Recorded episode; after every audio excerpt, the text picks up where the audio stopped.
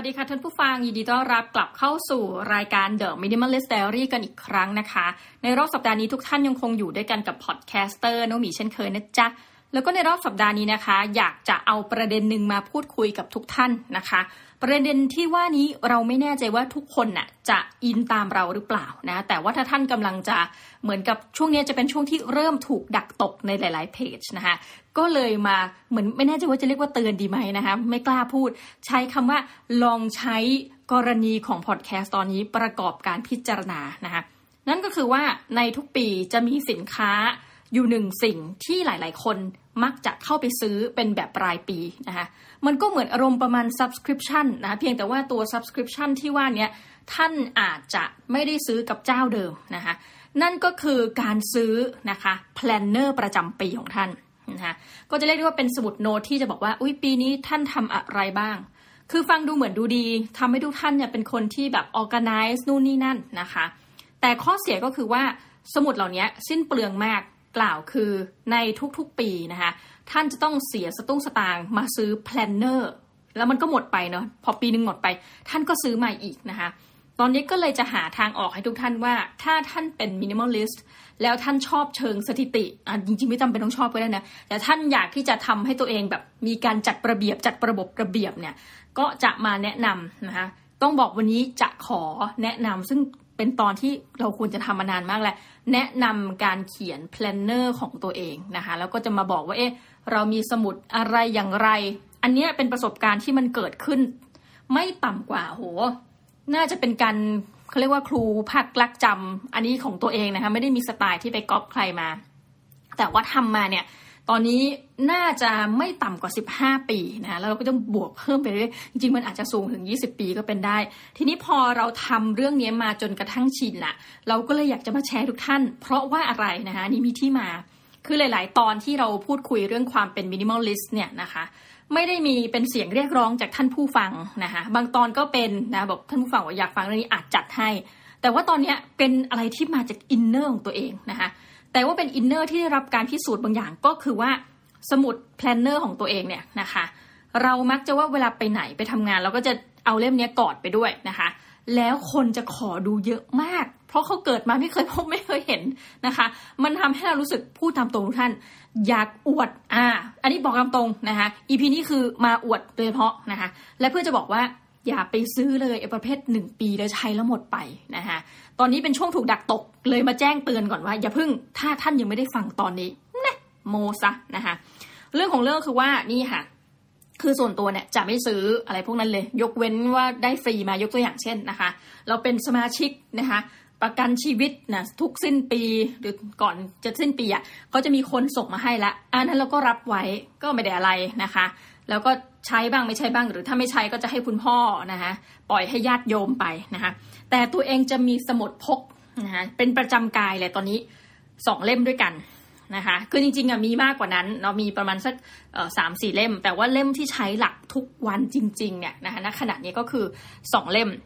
ทีนี้ก็อยากจะมาเล่าให้ทุกท่านฟังว่าเออ แล้วการประหยัดสมุดไปเนี่ย บางทีมันอาจจะไม่ได้ได้อะไรมากนะ แต่มันได้ความฟินทุกท่านว่าเฮ้ยเรามีความรู้สึกว่าเราใช้หนังสือเล่มหนึ่งอะสมุดโน้ตเล่มหนึ่งอะต้องใช้จนคุ้มนะคะ มันถึงจะเรียกว่าเราคือ minimalist ที่แท้ true นี่นะคะขิงทุกท่านไว้ก่อนเลย เอาละเรื่องของเรื่องก็คือว่า สมุดเนี่ย ราคาที่เราซื้อมาแหมมันดันไม่มีราคาติดนะ เพราะว่าจำได้ไปซื้อที่ร้านเหมือนกับสมใจอะค่ะร้านขายเครื่องเขียนนะก็เห็นว่าเป็นสมุดโน้ตที่มีเขาเรียกว่ามีตาราง เหมือนสมุดเขียนของหนังสือเด็กอย่างนั้นนะคะเราก็ไปซื้อสมุดที่มีตารางมา เพราะรู้สึกว่าอันนี้มันจะจัดการง่ายนะคะ แล้วก็เริ่มใช้สมุดโน้ตนะคะอันนี้ตั้งแต่เดือนมกราคมก็คือตั้งแต่วันที่หนึ่งมกราคม ปี 2018 นะคะผ่านมาปีนี้ 2021 นะคะเดือนตุลาคม เราก็ยังใช้สมุดเล่มเดิม นั่นแปลว่าอะไรคะ planner ไม่ได้กินเดี๊ยนนะคะอ่านั่นใช้รายปีใช่ไหมนะคะ year plan ทั้งหลาย อันนี้เดี๊ยนใช้ 4 ปีแล้วยังไม่หมดด้วยซ้ำนะคะ แต่ว่าปีหน้าก็จะได้เลิกเปลี่ยนเล่มใหม่ละ เพราะว่าตามที่คำนวณมันก็จะจบปีนี้แล้วนะคะ ทีนี้ถามว่าเราเขียนอะไรลงไปบ้างในกรณีนี้นะคะ แล้วทำยังไงให้มันใช้ได้อย่างประหยัดโอ้โหสี่ปียังไม่หมดสักทีนะคะ ถามว่าสมุดโน้ตเล่มนี้ มันมีกี่หน้ากันเหรอ มันมีประมาณสักห้าร้อยหน้าไหมพันหน้าไหมถึงใช้แล้วไม่หมดสักทีนะคะคำตอบคือมีเพียงแค่นะคะราวสองร้อยสี่สิบหน้าสองร้อยสี่สิบหน้านี่คือแบบเรานับหน้าหลังนะหน้าหน้าที่หนึ่งเนี่ยก็จะมีสองหน้า นี่เรานับแบบนั้นนะนั่นแปลว่าจริง ๆ แล้วเออจำนวนสองร้อยสี่สิบหน้าเนี่ย ปกหน้าปกหลังคือมันก็ไม่ได้เยอะเลยนะคะก็เป็นหนังสือเนี่ยวางไปใครก็ถ้าแบบว่าไม่รู้เนาะสมมติเราปิด cover ไว้เนี่ยเขาก็นึกว่าเอ้ยอ่านหนังสือหนึ่งเล่มนะคะ คือไซส์ก็กำลังดีนะคะ ทีนี้พอซื้อมาปุ๊บนะคะเราก็จะมีการทำทุกเหมือนกับตารางนิ้ว ตารางมิลลิเมตรของหนังสือให้เป็นประโยชน์นะคะ หน้าแรกเนี่ยเราก็จะเขียนไว้ก่อนเลยว่าเออเราเหมือนกับเริ่มต้นนะคะแจน 2018 ก็คือมกราคม 2018 นะคะ หน้าถัดไปเราก็จะเขียนเป้าหมาย ในหนึ่งหน้าเนี่ยเราแบ่งเป็นเป้าหมายปี 2561 เป้าหมายปี 2562 จนมาถึงปี 2564 นะคะ แล้วแอบเขียน 2565 ไว้ด้วย นี่คือหนึ่งหน้านะคะหนึ่งหน้าเอง หน้าถัดไปก็มีช่วงหนึ่ง crazy นะคะ พวก ซื้อเครื่องขุดบิตคอยน์มาก็จะแบบเขียนว่าค่าเครื่องขุดบิตคอยน์เท่าไหร่นะคะ ค่าไฟเท่าไหร่แต่ตอนหลังก็เราได้ขายเอากำไรไปแล้ว เราก็จะเขียนวงเล็บไว้นะคะ นอกจากนั้นก็จะมีการเขียนเป็นช็อตไว้แบบว่าช็อตช็อตสั้นๆนะคะบอกว่าเอ้ย ปี 2016 ถึง 2021 ที่ผ่านมาเนี่ยเราเดินทางไปต่างประเทศกี่ครั้งนะคะ เรามีการขึ้นเครื่องบินกี่ครั้งในประเทศและต่างประเทศนะคะ คือส่วนตัวเป็นคนชอบวัดแววตัวเองว่า เราเดินทางเท่าไหร่ปีเนี้ย นะคะ ในแต่ละปีเนาะแล้วก็อีกกรณีคือเนื่องจะเป็นคนกลัวเครื่องบิน ก็เลยจะดูว่าเฮ้ยเราขึ้นเครื่องบินบ่อยขนาดไหนอะไรเงี้ยอันนี้ก็จะเป็นแบบโรคจิตส่วนตัวนะคะเสร็จแล้วก็จะมีการนี่เลย เราชอบหน้านี้มากนะคะ ก็จะบอกถึงค่าใช้จ่ายทั้งหมดที่เกิดขึ้นนะคะในแต่ละปี ก็จะบอกอะยกตัวอย่างเช่น อย่างปี 2018 นะคะบางทีก็จดปีคศมั่งพศมั่งนะคะ2018เนี่ยเงินเดือนเท่าไหร่ใช้เงินไปเท่าไหร่นะคะ ก็จะเป็นลักษณะนี้เช่นกันทุกปีนะคะแล้วก็จะมีการเขียนค่าเดินทางโดยรวมนะคะ คือเนื่องจากเล่มนี้มันใช้ตั้งแต่ 2018 นะคะบางทีเราก็จะย้อนไปไกลก่อน 2018 นิดนึงก็มีนะคะ เเราเขียนตั้งแต่ว่าไอ้เนี่ยค่าเดินทางนะคะ ปี 2559 ตกทั้งปีนะ84,175 บาท เท่ากับ 7,015 บาทต่อเดือนนะเราก็จะจะเห็นเทรนด์ทุกท่านว่าแบบเออนั่นคือปี 59 เนาะพอมาปี 63 เนี่ยจะเหลือ 75,709 บาทเนี่ย เท่ากับค่าเดินทางเดือนละ 6,300 กับ 9 บาท ทุกท่านก็คิดว่า โอ้โห เป็น minimalist ภาษาอะไรนะ minimalist ภาษาอะไรนะทำไมใช้เปลืองแต่ว่าเราบอกอย่างนี้ คือค่าเดินทางเราจะไม่เหมือนกับอาจจะไม่เหมือนกับค่าเดินทางคนอื่น คือบางคนก็จะบอกว่าค่า BTS เท่าไหร่อย่างเงี้ยใช่ปะส่วนตัวคือ 1. ค่าน้ำมัน 2. ประกันรถยนต์ อันนี้ก็จะรวมเป็นค่าเดินทางนะคะ ถัดไปก็คือว่าเอารถไปซ่อมเช็คเข้าอู่นะคะเปลี่ยนแบตเตอรี่รถอะไรเงี้ยเนี่ยนับว่าเป็นค่าเดินทางว่าทั้งหมด ถึงวงเล็บมันจะไม่ได้ถ้าพูดจริงๆคือมันเดินทางตรงไหนมันอยู่กับที่ แต่เนี่ยเราก็นับรวมนะรวมไปถึงว่าเออมันจะมีนะค่าซ่อมรถค่าอะไรใช่ไหมคะ แม้กระทั่งต้องบอกทุกท่านนี้ ค่าจอดรถอะเรายังนับเลยว่าเป็นค่าเดินทางนะคะดังนั้นคือค่าเดินทางของส่วนตัวที่เขียนเนี่ยอันนี้ทุกท่านก็แล้วแต่จริตนะคะว่าอยากจะทำหรือไม่ทำตาม เราหมายถึงค่าเดินทางที่แท้ทรูจริงๆนะคะก็ทุกอย่างที่เกี่ยวกับรถยนต์ของเรานะคะ คือส่วนตัวที่บ้านไม่มีรถไฟฟ้านะคะ ก็จะไม่ได้ใช้เนาะถัดไปก็จะเป็นแคตตากรีค่าอาหารนะคะก็จะเทียบกันรายปีให้เห็นชัดๆนะเขียนไม่กี่บรรทัดหรอก โอ้ค่าอาหารนี่เยอะมากทุกท่าน อย่างปี 2563 นะ ค่าอาหารทั้งปี 156,388 บาทนะคะ ตกเดือนละหมื่นสามนะคะ ทีนี้ทุกท่านก็เอาอีกแล้ว เยนี่มินิมอลลิสทำไมค่าอาหารเปลืองนะคะ ต้องบอกทุกท่านว่าเวลาเราจดอะเรารวมหมดเลย คือเราชอบเลี้ยงข้าวชาวบ้านอันนี้พูดตามตรงนะหนึ่งไปกินข้าวกับนักศึกษา แหม จะไป อันนั้นอย่าว่าอย่างนี้ก็เลี้ยงเนาะ ไปกินข้าวกับรุ่นน้องนะคะ ไปกินข้าวกับเจ้าหน้าที่นะคะก็คือคือพูดง่ายๆเหมือนเราก็เป็นผู้บังคับบัญชาน้องเขาอีกทีเนี่ยเราก็จะเลี้ยงนะบางทีก็จะมีซีซั่นแบบบางเดือนนี่คือแบบอะสุกเว้นสุกเราไปกินกันเด็ก ๆ ก็คือแบบมอบส่งความสุขนะคะคือตรงนี้ท่านอาจจะบอกว่าเออดูเป็นการใช้เงินแบบสิ้นเปลืองเอออันนี้อันนี้ก็ไม่ได้ปฏิเสธเลย ยอมรับตามจริงว่าส่วนตัวสิ่งที่เปลืองที่สุดคือค่ากินจริง ๆนะคะแต่ว่าเราทำไงได้คือเราจะมีเหมือนจุดหนึ่งในชะตาชีวิตเนาะว่าเราแบบว่า ยินดีที่จะบริจาคเงินนะคะมันจะมีแคตตากรีแยกไปนี้ยินดีที่จะบริจาคเงินนะยินดีที่จะคือเรื่องบางเรื่องอะเราก็จะบอกกับตัวเองว่าเราไม่ได้ประหยัดแล้วก็ยอมรับในความผิดพลาดตรงนี้นะคะ อันนี้ยอมรับแต่เพียงผู้เดียวอะค่าอาหารนะคะ ซึ่งเผอิญว่าค่าอาหารเนี่ยมันจะเป็นตัวเลขที่มั่วนิดนึงบอกท่านบางทีเราไปเอ่อท็อปส์นะคะบางทีเราเดินทางไปบิ๊กซีโลตัสอะไรเงี้ย มันก็จะมีสิ่งที่มันไม่ได้เป็นค่าอาหาร ซึ่งเราก็ขี้เกียจแยก อันนี้อันนี้พูดจากใจว่าขี้เกียจเราก็เลยรวมไปด้วย ยกเช่นตัวอย่างเนาะไปซื้อทิชชู่ ซื้อแฟบซื้อสบู่ก็สมมติถ้ามันมีการซื้ออาหารในครั้งนั้น คือปกติเวลาช้อปปิ้งเนี่ยพยายามจะแยกกัน คือถ้าไปซื้ออาหารก็จะซื้ออาหารอะไรเงี้ยค่ะอาหารสดอะไรเงี้ยเนาะแยกกันโดยบังเอิญ แต่ว่าอพอรอบไหนเนี่ยไปซื้อถุงดำไปอะไรเงี้ย เราก็จะแบบมาเขียนเหมือนกับเออสัปดาห์นี้เป็นท็อปที่ไม่มีอาหารอะไรเงี้ย แต่ว่าหลังๆอะมันค่อนข้างแบบเนื่องจากโควิด -19 อะไรเงี้ยมันก็จะมั่วนิดนึงคือหมายความว่าบางทีเราซื้ออาหารแค่นิดเดียวอะ่ะ เช่นแบบไปซื้ออกไก่ ซื้อลูกชิ้นนะชุดชาบู แต่ว่าที่เหลือเนี่ยแบบนะซื้อแฟบซื้อน้ำยาซักผ้ามันคืออันเดียวกันเนาะซื้อแบบว่าลูกกลิ้งโรออนทั้งหลายเนี่ย เราก็จะรวมว่าอันเนี้ยเป็นค่ากินนะคือพูดง่ายตัวเลขเนี้ยมันอาจจะต้องบอกว่าเป็นค่าค่าบริโภคแล้วกันนะโดยรวมคือสิ่งที่ใช้มาแล้วทิ้งอะ่ะ นะคะดังนั้นมันก็จะเป็นตัวเลขที่แบบ เออ อันนี้มั่วนิดนึงพวกตำตรงนะคะถัดไปค่าเสื้อผ้า ดีมากเลย ตรงเนี้ยมันจะทำให้เราเห็นว่าเฮ้ยแต่ละปีอะเราเองอะซื้อเสื้อผ้าใหม่ วงเล็บมีความสิ้นเปลืองอย่างไรนะซึ่งค่าเสื้อผ้าตรงนี้นี่รวมตั้งแต่เออรองเท้าคือทุกอย่างอะค่ะรวมทั้งค่าซ่อมเสื้อผ้าด้วยนะคะก็ต้องบอกว่าเออตามตรงเลยคือเราอะไม่ได้ซื้อใหม่ทุกกรณีเนาะเราจะมีกรณีที่ส่งซ่อมนะคะ ตรงนี้เราก็ แจ้งไปว่าแบบเออเราซ่อมเท่าไหร่อะไรเงี้ยนะคะซ่อมรองเท้าหรือค่าทำความสะอาดรองเท้าอะไรแบบเนี้ยนะคะก็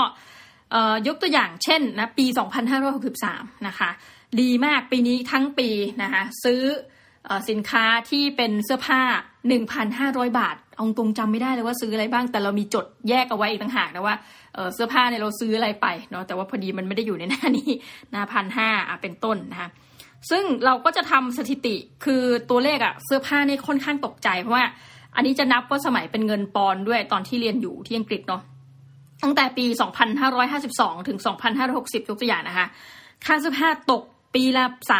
33,600 กับ 6 บาทต่อปีนะคะ คือคูณเป็นเงินปอนก็จะแบบ โอ้ ช็อกแทบนะคะเราก็มีแคตตากรีค่าบริจาคนะคะ ค่าหนังสือนะคะ หนังสือคืออย่างที่บอกพยายามซื้อน้อยๆ อย่างปี 2563 นะคะ ซื้อไปสองเล่มนะคะแต่สองเล่มนี้รวมเป็นค่ามีแยกอีกก็คือ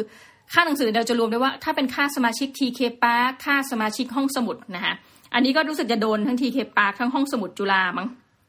ก็สองห้าหกสามนะซื้อหนังสือไปสองเล่ม แต่ว่าค่าหนังสือซึ่งรวมวงเล็บค่าสมาชิกเนี่ยสองพันแปดร้อยแปดสิบห้าบาทแอบเป็นต้นนะคะ แล้วก็มีค่ามือถือนะคะอุ้ยมือถือนี่แพงทุกท่าน ไม่น่าเชื่อเลยว่าอย่างสองห้าหกสามบางทีอะเราซื้อแบบที่ชาร์จเราหายที่ชาร์จเราพังนะเราก็จะรวมอันนี้เป็นค่ามือถือ เพราะมันก็เกี่ยวกับการสื่อสารเนาะค่าที่ชาร์จมือถือ อย่างปีหกสามนี่แพงคือแพงขึ้นเรื่อยๆทุกปีด้วยเนาะเออปีสองห้าหกสามนะคะ ค่ามือถือของเราเนี่ยหนึ่งหมื่นแปดพันห้าร้อยสิบแปดบาทเนาะเออซึ่งต้องบอกว่าตัวเลขเนี้ยบางทีต้องรวมค่าแบบเราเดินทางไปต่างประเทศ เราซื้อซิม ของไทยอะ AAS one to แบบ to go อะไรประมาณเนี้ยค่ะ ก็จะรวมไปอีกค่าหนึ่งนะคะ นี่เพิ่งไปถึงแค่หน้าแรก ๆ ของหนังสือเนาะนี่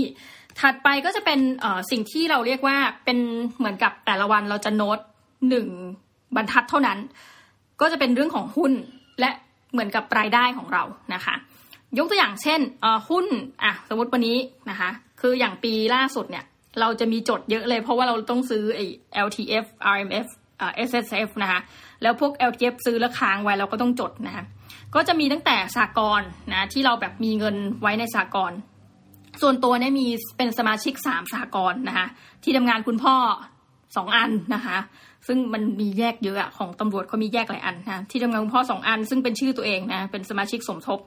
สากลสองนะคะสากลของมหาวิทยาลัยตัวเองหนึ่งเป็นสามเนาะอันนี้ก็จะเป็นทุกเดือนทุกวันนะเราก็จะเขียนต่อให้มันเป็นเลขเดิมนะคะแบบเงินไม่เพิ่มก็จะเขียนนะคะแล้วก็บวกด้วยหุ้นเนี่ยบัญชีหุ้นมีสองบัญชีนะคะ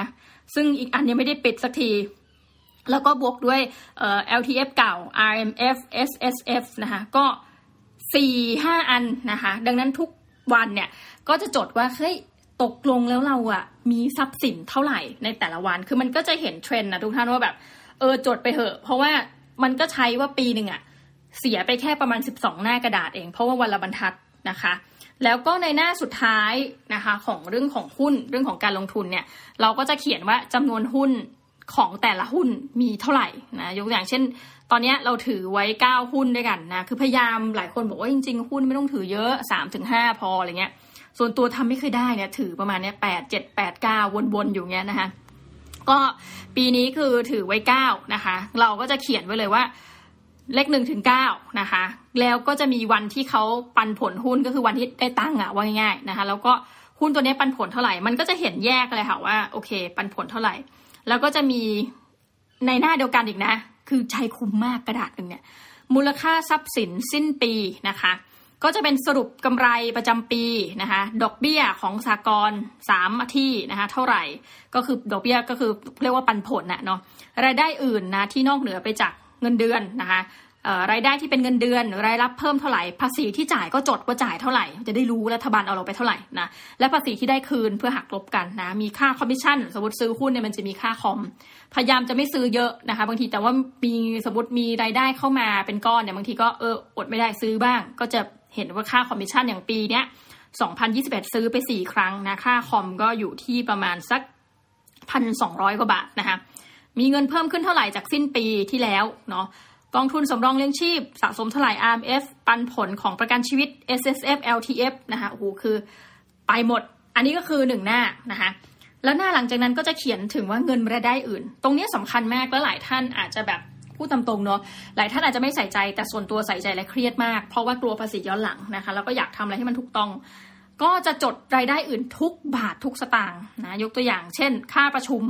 ซึ่งแบบเดือนหนึ่งอะจะมีประชุมเยอะมากทุกท่านแล้วประชุมฝ่ายบริหารเขาจะมีให้ตังค์ด้วยนะเราก็แบบแอบอยากเถียงมหาลัยว่าเออยกเลิกไปเถอะเพราะมันก็เป็นเวลาราชการนะคะแต่ว่าก็โอเคเขาให้มาเราก็จด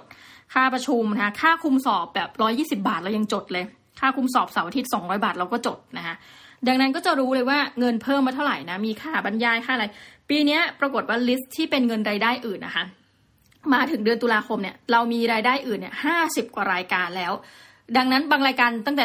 หนึ่งร้อยบาทยันไปถึงหลายหมื่นบาทอย่างเงี้ยนะคะ คือแนะนำว่าจดอะดีกว่าสำหรับคนที่มีรายได้แบบเรานะ เพราะว่าสุดท้ายท่านจะได้จ่ายภาษีอย่างถูกต้องนะคะ อย่าไปคิดหลบเลี่ยงเลยเพราะว่าเสียเวลาชีวิตท่าน แล้วท่านต้องมาคิดตอนก่อนที่จะสิ้นชีพท่านอีกว่า เอ๊ะตกลงว่าท่านท่านทำดีหรือท่านทำร้ายเนาะในกรณีนี้ก็คิดว่า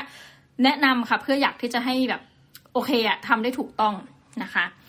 ถัดไปจากตรงบริเวณเรื่องค่าใช้จ่าย แสดงว่าเราอะอาจจะให้ความสำคัญเรื่องนี้เป็นกรณีที่หนึ่งคือเรื่องของทรัพย์สิน ถัดไปค่ะก็จะเป็นเหมือนกับเป็นคู่หน้าคู่เนาะหน้าคู่ก็คือเขียนตั้งแต่เดือนมกราคมถึงธันวาคมนะคะแพ็คไว้มัดรวมกัน หน้าคู่ดังนั้นก็จะมี 24 หน้านะก็คือ 12 หน้าคู่ ก็จะเขียนเลยนี่หมดเลยนะหนึ่งถึงสามเอ็ดมกราในแต่ละวันก็จะเป็นเหมือนกับแพลน เขียนหนึ่งวันหนึ่งบรรทัดพอว่าวันนี้ทำอะไรบ้างนะคะ บางวันก็ล้น แต่นั่นอะมันจะเป็นการสอนให้เราแบบเขียนน้อยๆนะคะ แล้วก็จะมี target นี่คือหน้ามันเหลือด้วย จะเขียนว่า target ในแต่ละเดือนคืออะไร อ่านหนังสืออะไรไปบ้างนะแล้วก็มีเรื่องพอดแคสต์ด้วยนะก็คือว่าเราทำการออกอากาศ ที่เราเป็นคนอัดพอดแคสต์เนี่ยกี่ตอนนะคะ และเราอ่านหนังสือวงเล็บฟรี จากห้องสมุดกี่บาทนะคะถ้าท่านจำได้ตอนที่เราแล้วเราจะบอกว่าเรามีเป้าหมายว่าก่อนที่จะลาออกจากการทำงานเป็นอาจารย์มหาวิทยาลัยแห่งนี้นะคะเราจะต้องอ่านให้คุ้มอ่านแหลกไปข้าง อ่านหนังสือห้องสมุดฟรี ให้มีมูลค่าไม่ต่ำกว่า1นึ่งแสนบาทไปเลยพี่น้องนะคะดูอินมากเรื่องนี้นะคะดังนั้นตรงนี้ก็จะเป็นหน้าที่เออบอกไปแล้วนะคะ ว่าเออทั้งทั้งปีเนี่ย เท่ากับยี่สี่หน้าท่านเองทุกท่านแล้วก็แบบดูซิว่าอ่านหนังสือไปกี่เล่มอย่างปีนี้นะคะคือส่วนตัวไม่เก่งไม่เก่ง ในการอ่านหนังสือจำนวนมากๆอีกต่อไปละ ปีนี้อ่านไปแล้ว 40 เล่มนะคือจริงแต่ก่อนอะเราคาดหวังว่าเราจะอ่านสักร้อยเล่มต่อปีอะไรเงี้ยคือ 40 เล่มยังไงก็ไม่ทันค่ะ 100 ก็รู้สึกว่าแบบขึ้นลงนะประเด็นนี้ขึ้นลงอะแล้วถัดไปหลังจากนี้นะคะ ก็จะเห็นได้ว่าเราแบ่งฟังก์ชันเป็นหนึ่งเรื่องของการลงทุนทรัพย์สินรวม ถัดไปก็คือเป็นเป็นเหมือน planner ของเราจริง ๆ และแต่ว่า วันละบรรทัดเหมือนกันนะคะ และถัดไปมาแล้วตรงนี้ตรงนี้ซอยย่อยเป็นปลีกย่อยเยอะมาก ก็คือค่าใช้จ่ายในแต่ละวัน สมมุติบริจาคหนึ่งบาทเราก็จดนะทุกท่าน เราก็จะเขียนเลยหนึ่งมกราสองมกราสามมกราแล้วก็ในท้ายที่เขียนว่าสี่มกราเนี่ยก็จะวงเล็บ หลังจากวันที่ 4 มกราเนี่ยเราใช้เงินไปเท่าไหร่นะคะ ส่วนใหญ่จะให้ตัดรายจ่ายในวันที่1นะอย่างยกตัวอย่างเนี่ยปีนี้ 4 มกราแล้วก็วงเล็บ 1086นะคะก็ใช้ไป 1 0 0 0กับ 86 บาทนะแต่ว่าเรารู้อยู่แล้วนะเพราะเราจะให้คุณพ่ออ่าเท่านี้ให้บริจาคทางวัดเท่านี้มีค่าไฟที่ตัดอัตโนมัติเท่านี้นะคะมันก็จะเป็นประมาณเนี้ยคือวันแรกๆก็จะเสียเงินนะคะซูบซีดเลยเป็นต้นนะคะ ซึ่งอันนี้ก็จะพยายามคุมทั้งเดือนเนี่ยให้เขียนอยู่ในหน้าเดียวค่าใช้จ่าย หลายคนบอกตัวหนังสือเล็กแต่เราเฉยๆเพราะเราอ่านออกนะคะวันนี้นะวันนี้ยังอ่านออกเห็นได้ แล้วก็จะเขียน total ประจำเดือนเอาไว้นะคะในตอนที่สิ้นสุดหน้า แต่ว่าถ้าไม่ไหวอันไม่ไหวก็จะใช้สองหน้านะในเดือนเราก็จะยกตัวอย่างนะคะเดือนมีนาคม 2564 รายรับเท่านี้บาทใช้ไปแล้วเท่านี้บาทนะคะ ก็จะมีเขียน ทีนี้ยังไม่จบนะคะ คือจริงๆ หลัก ๆ มีแค่ 3 อันเองนะคะ ส่วนของการเงินนะคะ ที่บอกว่าเป็นการลงทุนเราจะใช้ color code คือเราจะขีดรอบสมุดโน้ตเป็นสีฟ้า ถ้าเป็นเรื่องงานจะขีดเป็นสีแดงเนี่ยใช้ color code เลยนะก็คือใช้ไฮไลท์ขีดอะคะ่ะรอบๆออขอบหนังสืออะขอบกระดาษนะคะ แล้วก็อย่างค่าใช้จ่ายเนี่ยจะใช้เป็นสีเหลือง คือตรงนี้พอใช้ไปนานๆปุ๊บเนี่ยมันก็จะเห็นตรงขอบมันทำให้เรารู้อยู่แล้วว่าเวลาเราจะดูในประเด็นเนี้ยเราจะไปดูตรงสีเหลือง สมมติจะดูค่าใช้จ่ายรายวันเป็นต้นนะคะ แต่ทีนี้เราจะมีเหมือนกับ5้าหกหน้า สุดท้ายของสมุดเล่มนี้นะคะ เราก็จะเขียนสรุปค่าใช้จ่ายหลาย ๆ อย่างไว้นะคะ ยกตัวอย่างเช่น จะมีค่าใช้จ่ายที่เกี่ยวข้องกับพอดแคสต์นะมันก็ทำให้เห็นว่าเราให้เงินกับนักศึกษาเนี่ยในการไปตัดต่อให้เงินกับคนนอกไปทำเกี่ยวกับพอดแคสต์เท่าไหร่นะคะมีหน้าที่เขียนว่ารายรับที่เกิดจากพอดแคสต์เพื่อให้เห็นความ balance กันค่ะทุกท่านว่า คือเรามีเงินจ่ายออกทุกเดือน แต่ว่าเงินเข้าอะเป็นอย่างไร แล้วเรายังอยู่ได้ไหมนะคะวันไหนอยู่ไม่ได้ก็แบบอ่าเลิกทำไปนะคะ แต่คิดว่าคิดว่ายังอยากจะทำต่อนะ ค่าอาหารนะแต่ละเดือนเท่าไหร่นะคะ อันนี้เลยเป็นที่มาว่าทำไมหน้าแรกถึงรวมเป็นรายปีเป็นเป็นประโยคเดียวได้ว่า เอ้ยค่าอาหารเท่าไหร่นะคะ ค่าโทรศัพท์นะคะ ค่าเดินทางเท่าไหร่นะคะก็จะมีลักษณะนี้นะคะแล้วก็จะมีค่าใช้จ่ายรายปีตั้งแต่ 2,559 ก็คือปีที่กลับมาประเทศไทยเนี่ยปี 59 ใช้มีค่าใช้จ่ายเท่าไหร่ 60 61 62 63 64 ยังรอการเขียนนะคะ แล้วก็เขียนด้วยว่า จะมีหน้าหนึ่งเขียนรวมกันเลย 2018 นะคะใช้เงินเดือนละ แล้วก็เขียนตั้งแต่มกราถึงธันวา 2019 ใช้เงินเดือนละ 2020 ใช้เงินเดือนละนะคะแล้วก็ total รายเดือนที่รายปีที่ใช้นะคะ นอกจากนั้นก็จะมีนี่เลยค่าเสื้อผ้านะคะเราก็จะเขียนว่าแบบเอ้ยแต่ละปีซื้ออะไรบ้างนะตรงนี้ก็แอบละเอียดนิดนึงมีเอ่อ asset นะคะก็คือทรัพย์สินรวมเท่าไหร่ เพราะส่วนตัวเนี่ยเชื่อในเรื่องของออการเหมือนกับ เออถ้ามีทรัพย์สินประมาณเท่านี้เราจะรู้สึกว่าโอเค ค่อนข้างที่จะปลอดภัยแล้วแล้วเราก็จะเหมือนกับตอนนี้รู้ตลอดเวลานะคะทุกท่านว่าเรามี passive income เท่าไหร่ คือจะไม่รอคือบางคนเนี่ยหลีกเลี่ยงที่จะพูดประเด็นนี้นะแต่เราอะชอบมาก เพราะว่าเรามีความรู้สึกว่าเราไม่เห็นจำเป็นที่ต้องเกษียณตอนหกสิบเลย อันนี้ฝากไว้เผื่อทุกท่านนะเพราะส่วนตัวเออลงทุนมาเองสิบกว่าปีแล้วไม่เก่งขาดทุนล้มก็เยอะนะคะ เสมอตัวก็เยอะพูดง่ายๆว่าอาจจะเสมอตัว แต่ว่าทุกปีเนี่ยก็จะมีมีแอสเซทตรงนี้เพิ่มนะคะมีทรัพย์สินตรงนี้เพิ่ม แล้วก็เพิ่มจากการทำงานด้วยนะเพิ่มจากคือหุ้นนี่อาจจะทรงๆหลายปีเนาะแต่ว่าเนื่องด้วยเนี่ยพอมันสะสมสะสมทุกท่าน คือเราก็จะมีความหวังอะพูดตรงๆเลยนะในชีวิตแบบ เราไม่คิดว่าเราจะแบบอยู่ไปจนเกษียณนะคือไม่ใช่อันนี้อาจจะบอกทุกท่านแบบว่า ถ้าท่านอะจอยจอยกับการทำงาน ในชีวิตท่านอะ ท่านทำไปเลยนะ ส่วนตัวเนี่ยมีมีเรื่องระบายก็คือว่า เราเองถามว่าเป็นอาชีพที่เราคือคุณพ่อแล้วก็เพื่อนๆร่วมงานที่รักเนี่ยอาจจะบอกว่า จริงๆอะเราเราจอยกับงานนี้นะแต่เราทำเป็นแอปว่าเราไม่จอยนะแต่ว่าลึกๆ เนี่ย ส่วนตัวจะเป็นคนที่แบบ มีความรู้สึกเหมือนกัน คือเวลาที่แบบว่า เอ่อทำงานแล้วมันจะมีบางอย่างที่มันไม่ถูกใจอะค่ะเราก็รู้สึกว่าบางทีอะบุคลิกเราอาจจะเหมาะกับการเป็นนายตัวเองนะคะ ดังนั้นการจะเป็นนายตัวเองได้เนี่ย ก่อนที่จะไปเป็นนายตัวเอง ต้องมั่นใจว่าเรามีทรัพย์สินของตัวเองเนี่ย เพียงพอในการเลี้ยงตัวเองไป xx บาทอะไรเงี้ยเนาะเราก็จะมีตัวเลขในใจที่เราคำนวณไว้นั่นแหละนะคะแต่ว่าจำได้ว่าวันที่จะเหมือนอีกราวห้าหกปีเนี้ยนะคะคือเรากะว่าหกปีเนี้ยเราจะต้องพยายามโดยเบื้องต้นสามารถที่จะไม่เป็นอาจารย์ได้ละ คือใช้ทุนรัฐบาลอะไรเรียบร้อยนะคะ อันนี้อย่าเพิ่งดราม่าเนอะว่าแบบอุ้ยแบบเนี่ยใช้ทุนเสร็จก็เตลิดเปิดเปิงก็เราใช้ทุนตามระเบียบเลยนะคะสิบปีแน่นอน หลังจากนั้นเนี่ยจะขอดูก่อนว่า ถ้าเรา happy เราก็อยู่เนาะแต่ถ้าเราไม่ happy เนี่ยอยากที่จะมีการทรัพย์สะสมทรัพย์ตรงนี้แหละค่ะเพื่อที่จะบอกตัวเองว่าเฮ้ยถ้าไม่ happy เรา walk out มาได้ตลอดเวลา เพราะเรามีทางเลือกไงทุกท่านชีวิตนี่มันดีมากเลยนะคะดังนั้นก็จะเห็นได้ว่าเอ่อ planner ตัวเนี้ยคือเราไม่รู้ควรจะเรียกมันว่าอะไรเนี่ยมันคือสมุดโน้ตของเราอะสมุดโน้ตชะตาชีวิตของเราเนี่ยก็จะเน้นไปถึงเรื่องของแอสเซทค่อนข้างเยอะเลยนะพยายามจะบอกว่าเอ้ยทรัพย์สินเป็นยังไงนะคะแบบเนี่ย มีก็จะรวมรวมๆไปว่าแต่ละปีเนี่ยมันเพิ่มขึ้นหรือว่ามันลดลงนะคือบางปีเนี่ยก็จะหูลดลงเยอะเลยนะคะมันก็จะมีสาเหตุ เช่นแบบปีนั้นไปซื้อเครื่องขุดบิตคอยแล้วบางปีก็เงินก็จะเพิ่มมาอ๋อขายแล้ว ขายกำไรแล้วนะคะ แบบมักน้อยขายกำไรไม่เยอะอะไรอย่างนี้ หรือว่าเออบางปีเนี่ยก็มีเหมือนกันทุกท่านเออมีอาจจะมีคนมายืมเงินนะคะคนมายืมเงินก็ได้แก่อย่างคุณพ่อเนี่ย บางทีก็จะยืมเป็นก้อนนะ คือคือบางทีอยากแกอยากจะไปลงทุนอะไรก็ไม่รู้ แล้วก็จะมาขอเป็นก้อนนะแล้วคุณพ่อก็จะค่อยแบบผ่อนให้อะไรเงี้ย ซึ่งก็เป็นอะไรที่น่ารักดีนะคือได้รับคืนเราก็จะแบบเออมันก็จะหายไปวูบๆใช่ไหมคะแต่ว่ามันก็จะทยอยกลับมาอะไรเงี้ยเนื่องจากว่าเป็นพ่อแล้วด้วยนะส่วนตัวก็เลยเออจะเอาเพราะว่าไปลงทุนคือคงก็รู้สึกว่า เออให้ไปเถอะนะคะ เพราะยังไงก็ได้คืนอยู่ดี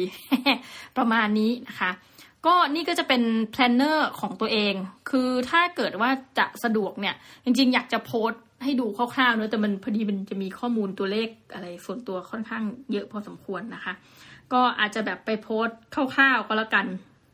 ก็จะได้เห็นภาพว่าอ๋อไอที่พูดถึงเนี่ยมันเป็นยังไงแล้วเราทำคัลเลอร์โค้ดเนี่ยมันเป็นลักษณะยังไงนะคะสำหรับใครที่แบบมีการเขียนในลักษณะ เช่นนี้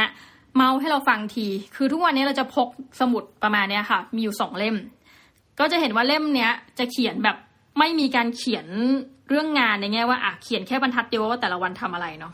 แต่เราจะมีสมุดอีกเล่มหนึ่งไว้เป็นเป็นสมุดโน้ตจริง ๆ และเนี้ยมักจะใช้คือเราไม่ care มาก เพราะว่าเจ้าเล่มเนี้ยมันจะเป็นเล่มที่ใช้เสร็จหมด ใช้เสร็จหมด ใช้เสร็จทิ้งขว้างไปอะไรเงี้ยค่ะ เพราะว่ามันจะเป็นสมุดที่เอาไว้จดทุกอย่างที่ที่เกิดขึ้นเกี่ยวกับงานนะยกตัวอย่างเช่นแบบเออเรามี plan เดือนนี้ต้องทำอะไรนะคะหรือว่า วันนี้แบบ to do list เนี่ยเราก็จะใช้สมุดเล่มนี้นะซึ่ง to do list หรือใด ๆ เหล่านี้มันก็จะเป็นข้อมูลที่เอ่อพอจบปีอะถ้าเราไม่อยากจะเก็บเนี่ยนี่กำลังเปิดอยู่เนาะก็จะสามารถทิ้งไปได้นะคะ ดังนั้นก็มักจะใช้สมุดฟรีอันนี้ก็ใช้สมุดของมหาลัยเขาเขาแจกวันไหนไม่รู้เราก็หยิบมาเออมันก็ดีเหมือนกันมีตารางก็ใช้ฟรีนะคะ ดังนั้นก็คือช่วงนี้มันก็จะประหยัดไปได้เนาะแล้วก็แนะนำเพื่อนๆเลยว่าก่อนจะซื้อ planner คือตอนนี้เริ่มขายเยอะบอกอย่าพึ่งทุกท่านท่านไปซื้อเนี่ยสมุดแบบเนี้ยสมุดโน้ตอะแล้วใช้ทีสี่ห้าปีนะ แล้ววงเล็บถ้าวันไหนท่านทำสมุดหาย ในชีวิตที่เคยทำหายอยู่หนึ่งครั้งอู้เสียดายผู้ท่านผู้ยิงเสียดายมาก แต่ตอนนั้นอยู่ปีสองอะมหาวิทยาลัยปีสองซึ่งมันผ่านมาเป็นสิบสิบปีแล้วนะคะ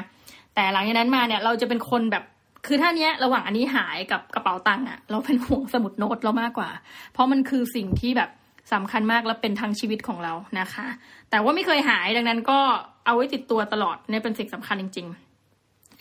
นะก็สัปดาห์นี้ก็ประมาณนี้ทุกท่านก็อยากจะฝากเรื่องราวเหล่านี้ไว้นะคะ แล้วก็ไม่แน่ใจว่าจะมีอะไรมาแชร์นะ ฟังแล้วแบบเอ๊สัปดาห์นี้มันเป็นเรื่องค่อนข้างที่จะเป็นเรื่องของการออกกันไนซ์เนาะแต่ว่าสามารถมาแชร์ได้นะคะ ก็ถ้ามีอะไรเดี๋ยวเราจะไปคุยกันในรอบสัปดาห์หน้านะยังไงคอมเมนต์กันมาหน่อยคิดถึงมากคิดถึงคอมเมนต์ทุกอันอ่านทุกอันรับรองนะคะสำหรับวันนี้ขอบคุณมากนะคะ แล้วก็ขอลากันไปก่อนนะคะ สวัสดีค่ะ